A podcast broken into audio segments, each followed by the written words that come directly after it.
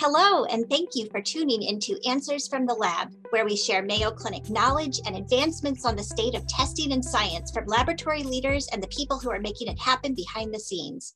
I'm Dr. Bobby Pritt, the chair of the Division of Clinical Microbiology in the Department of Laboratory Medicine and Pathology at Mayo Clinic in Rochester, Minnesota.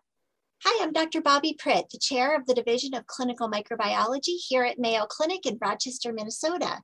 I'm Bill Morice. I'm the chair of laboratory medicine and pathology at Mayo Clinic here in Rochester, Minnesota, and across the Midwest, and also the president of Mayo Clinic Laboratories. So thanks everyone again for joining us today. We have a special guest who is Shannon Bennett, the Director of Regulatory Affairs within our Department of Laboratory Medicine and Pathology here at Mayo Clinic.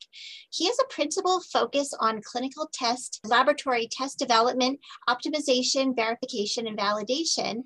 And Shannon is going to be joining us today to talk about lab developed tests. That is tests that are developed by individual laboratories rather than commercial manufacturers and how some of the upcoming regulations may impact these tests. So maybe Shannon, so maybe you can introduce yourself, just give us a little bit of your background so people can know who you are. Sure. Well, good morning, everybody. I'm Shannon Bennett. I'm the Director of Regulatory Affairs for the Department of Laboratory Medicine and Pathology at Mayo Clinic. So, my primary function is really working with our test development teams to ensure that they are meeting all the necessary regulations around test validation and test implementation. Great having you here today. Yeah, Bill and I have been talking about having you on our show for a long time now. Very timely. So maybe you could just talk through for it's timely because we just had a new FDA commissioner proposed, Robert Califf. So that'll be under consideration. This is a topic we'll get into. It's been under consideration for quite some time in terms of the potential FDA oversight of laboratory developed tests. But maybe you could just talk a little bit about her different terms used like homebrew, which I mm-hmm. think is a little bit misleading. So maybe you could just talk a little bit about what constitutes a lab developed test. Uh, Dr. Bobby just mentioned, you kind of touched on it, but maybe how would you define it, Shannon? Sure. So, so broadly speaking, there's kind of two different types of tests used in a clinical laboratory. First, you have your manufactured in vitro diagnostic or IVD kit. So these are test kits that are made in a factory, essentially, and those manufacturers need to submit data and a bunch of paperwork to the FDA, and the FDA will um, clear or approve their test kit or in some cases will say this type of test is exempt from FDA review. But one way or the other, the FDA will look at that and then give that company permission to then uh, sell that test kit to laboratories. The other type of test is what we would call a laboratory developed test, and there's a couple different flavors of, of that. So a laboratory may create a test from scratch entirely and then you know develop and validate and then implement that test or they may take one of those manufactured test kits and modify it. So, for example, I take a test kit that is used in serum and I modify it to now use it with body fluid. So, it's a different specimen type. That is now an LDT, and I am considered the manufacturer of that test because I have modified what it was originally intended for. Yeah, that's a great description and definitely better than homebrew. I don't like to use that term either, kind of colloquial. So, can you tell us a bit about the history of oversight of these tests? Because obviously, labs have been using these lab developed tests for quite some time. So, we have a pretty diverse group of people listening to us, and maybe you could just kind of educate everyone on how a lab would be able to use these tests for routine clinical care. Sure. So specific to the FDA, so the FDA received authorization to regulate medical devices in the 1970s. And so that would be things like hip implants and pacemakers, but also IVD test kits that are manufactured in those factories I mentioned earlier. And even in the 70s, the FDA said that they had enforcement authority over laboratory developed tests as well, but they just chose not to exercise that. They used something called enforcement discretion. And the rationale at the time is that laboratory developed tests were used just in a, a, local population, and so the number of people affected would be low, and LDTs were typically uh, simpler in their design. And so overall, not that risky, so therefore FDA took a hands off approach. They have periodically over the years used their authority to, for example, pull tests LDTs off the market if they felt that they were risky, but broadly speaking, they take a hands off approach. Fast forward to 2014, and the FDA proclaimed essentially that LDTs have gotten more complex. And you also have large reference laboratories like Mayo Clinic, where we get samples in from around the country and around the world. So we test patients beyond just kind of our, you know, Minnesota, southern Minnesota area. And so FDA in 2014 released a draft guidance document. That's how they make their rules and indicated how they would like to more formally and more forcefully regulate laboratory developed tests. And they would largely do it as medical devices. Now, that would have been disastrous for the laboratory industry. And so there was a lot of pushback. And FDA eventually ended up not finalizing that guidance document. It's still available on the web. You can still take a look at it, but they never finalized it. Instead, they released a white paper in 2017 that essentially said we think a legislative approach versus a guidance approach is the right way to go. And here's our general idea of how we would go about doing that. So, a year later, in 2018, a discussion draft of a piece of legislation called the VALID Act was released for discussion. The VALID Act is the Verifying Accurate Leading Edge IVCT Development Act. I think there's an entire office in Congress that comes up with acronyms. So that's the VALID Act. I wouldn't be surprised. An IVCT is a new type of product, it's an in vitro clinical test. And so that is an umbrella term that would cover both IVD test kits, manufactured kits, and lab developed tests. So those two things would be regulated in the same way by the FDA formally. The VALID Act was first introduced last summer in 2020. Obviously, with the pandemic, it didn't really go anywhere, but it was reintroduced this past June or July and we think that it's a it's got a viable path forward. There is a, a, competing piece of legislation called the VITAL Act, that is the Verified Innovative Testing in American Laboratories Act, another great acronym, and that takes an opposite approach. So, a little bit of a sidetrack here. Clinical laboratories are already heavily regulated by the Centers for Medicare and Medicaid Services, CMS, under a bill called CLIA, the Clinical Laboratory Improvement Amendments. CLIA is very focused on laboratory operations, your day to day running of the laboratory. There's a little bit in CLIA about test validation, but it, it's admittedly a little bit light on that front. So, Valid would take test validation and test development and put that into the hands of the FDA. The VITAL Act seeks to strengthen CLIA and essentially remove FDA from the picture altogether for laboratory developed tests. So these are competing bills that are essentially saying FDA should regulate LDTs or CMS should regulate LDTs. Probably for people to understand and frame it out, what some of the pushback has been starting really around 2014, Shannon, when you mentioned that is that for first pushback was the argument that actually the ability of a pathologist in a laboratory to develop a test to meet a patient need is actually the practice of medicine, right? Which is actually, it does not fall under the purview of FDA. So there has been some pushback back and forth uh, whether FDA truly has the statutory authority. But I think my understanding, I mean, people by and large acknowledging that, you know, are acquiescing that it does. And the, the legislative approach has the advantages of being more public in terms of the opportunity for public kind of uh, input as opposed to FDA, which is a lot more sort of just rulemaking. It, that's a big difference between the two processes, if I'm not mistaken, right, Shannon? Yeah, that's correct. If the 2014 approach had gone forward and FDA just issued a guidance document, they'd essentially have carte blanche to do whatever they want. The legislative approach has its pros and cons as well, but one of the benefits is it's public and it's also somewhat locked in, so to speak. You know, FDA could update a guidance at any time, Whereas if something is codified in legislation, that's the way it is. Yep, got it. So it gives the labs a little bit more transparency on what's happening and then a little bit more surety that it's not going to change too quickly. The other thing I think is, is interesting, and we've sort of forgotten about it, as I recall, there was just before the pandemic, the FDA started to move in this direction in pharmacogenomic testing, I think, isn't that right? Yeah, so they, they were really focused, um, like in the 2018 timeframe, on pharmacogenetic testing, which is essentially testing to see someone's predisposition towards how well they'll respond to a particular kind of drug.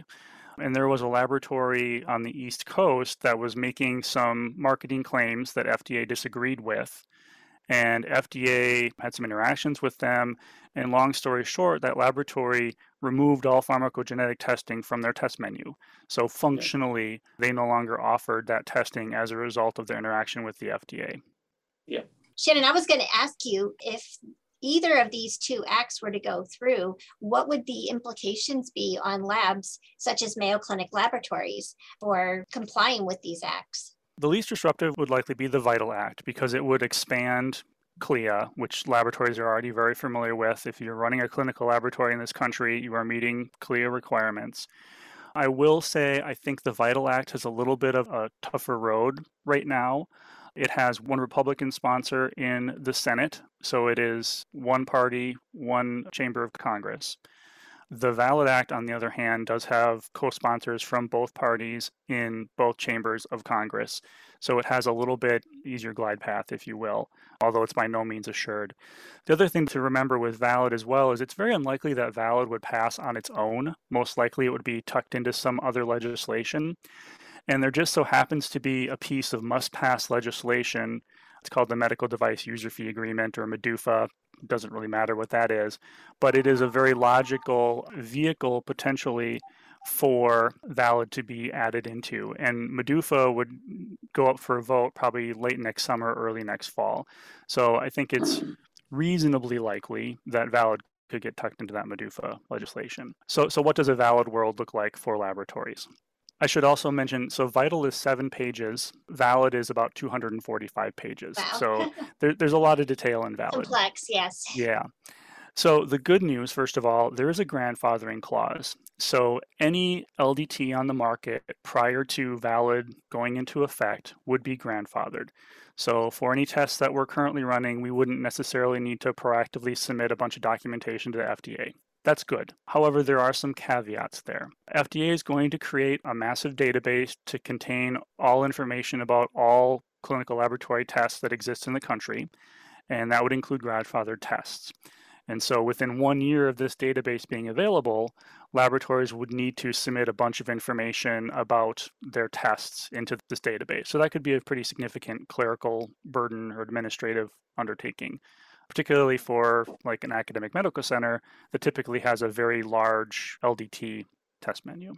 The other caveat is modifications do need to be submitted to the FDA as well, or at least most modifications. So even though you have a test that's grandfathered, if you make a change to that test, you may need to submit that to the FDA anyway. In laboratories, we make changes to our tests not infrequently. We're always looking for opportunities to make our tests better, cheaper, use less patient sample volume, faster. There's many, many reasons. And many of those changes don't have a meaningful impact on the analytical validity of the test, but they are a change. And so FDA would, would want to see those grandfathering is good, but it's it's not perfect. So Valid has a test classification strategy or risk classification strategy for determining what needs to be submitted to the FDA. So largely speaking, a test is either low risk or it's high risk. If it's low risk, you don't need to submit at all. If it's high risk, you do need to submit. Now the challenge with that is lab tests oftentimes are not black and white like that. You may have a test that you look at and say, well, you know, this really isn't low risk but it isn't exactly high risk either. But since those are my two choices, our concern is that tests may get up classified into high risk when that, that maybe isn't appropriate either, but it's our only option. Mm-hmm. So I know that is an area where there's been quite a lot of feedback both to the FDA and to the Valid Act sponsors that a, a three-tiered approach probably makes more sense, but we'll, we'll see how that goes. One really big new thing for labs as well is that review step. For most laboratories today, you develop a test, you validate that it works appropriately, and you then offer it to your patients. Under Valid Act, you would develop it, validate it, submit it to the FDA, and wait for perhaps three months for FDA to get back to you and approve your test. Mm-hmm. Meanwhile, over that three months, you've got patients that could benefit from that test that you cannot offer because you need to get FDA approval before you offer that test. So that's going to be a big change for labs. One thing I think is really important, you, you kind of touched on, Shannon, anticipating that some form of regulation of lab developed tests is coming, particularly right now. This has been talked about in my seven years and prior even of being in this role. It's made it through different administrations. The current administration and Congress is going to be more pro regulatory, and as is the new if Dr. Califf is appointed as FDA commissioner, it's something he has been interested in. So uh, there's coming. One of the big differences for labs, as I understand it, is we think a lot right now about the analytical validation tests. But what FDA requires, just like they do for drugs and devices, they think about intended use. So we have to think also about how that test is being used in clinical decision making and actually having data to support that. And that's a lot of what that'll be pretty new for labs, I think, if, if I'm if I'm reading it right. Yeah, you're spot on. You know, we're used to demonstrating that our test can measure this analyte. That's your analytical validity. That's mm-hmm. great. FDA is also looking for clinical validity, though. What part does that analyte play in this disease process? And so laboratories will need to provide evidence for both of those things. It's not just enough to say, I can accurately measure this analyte. It's I can accurately measure this analyte, and here's what it means. Yeah, it's part of the whole clinical picture. A lot of times, well, a test result should never be taken in a vacuum. If you have a positive result, usually what we say is that supports a clinical diagnosis of a certain disease, but it doesn't in and of itself mean the patient has that disease. Right. Yeah. So I think going forward, and you know, one of the things I, I the two things that come to mind to me are in the complexities, as, as uh, Bobby was just mentioning. We have to stay engaged, and you've talked about a lot. We really have, as as laboratory and people in our profession, have to stay engaged, particularly if, if Valid is moving through. Be vocal within our organizations, with our congressional representatives, to try and just really help them understand how the lab supports care and yes, we want safe tests and we want to make sure those tests are safe and accurate and that the decisions made from them are sound but we don't want to actually have barriers to people getting them. And that means we have to have a voice in, the, in this, but also then to start to work with our clinical colleagues to prepare for a future state. Because also clinicians will have to get you. A lot of times the pressure we get is from the clinicians saying, well, can you just run this test? That was back even when the pandemic was rolling out, before we had the process to get EUA for lab developed tests, people were like, well, why can't, you know, you and Dr. Prentice create a COVID test and run it for our patients? You know, that was back in January 2020. So I think those to me are kind of the things that stay engaged and start to prepare i think are the two things that did that seem good messages for people shannon? Yeah absolutely. And you know i think it's been a little bit of a slow burn here this fall because congress has been very busy with other things. But i think you know beginning next year when they kind of turn their attention to other things with MDUFA coming down the road with that vehicle coming down the road that valid could be attached to i think things will start moving pretty quickly.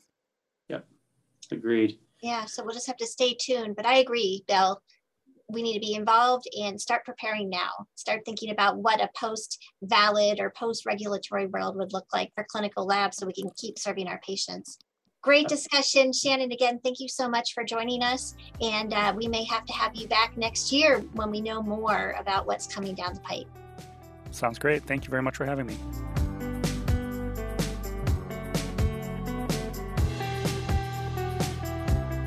Thank you so much for tuning in to Answers from the Lab. Be sure to subscribe to this podcast and don't forget to tune in every Thursday and every other Tuesday.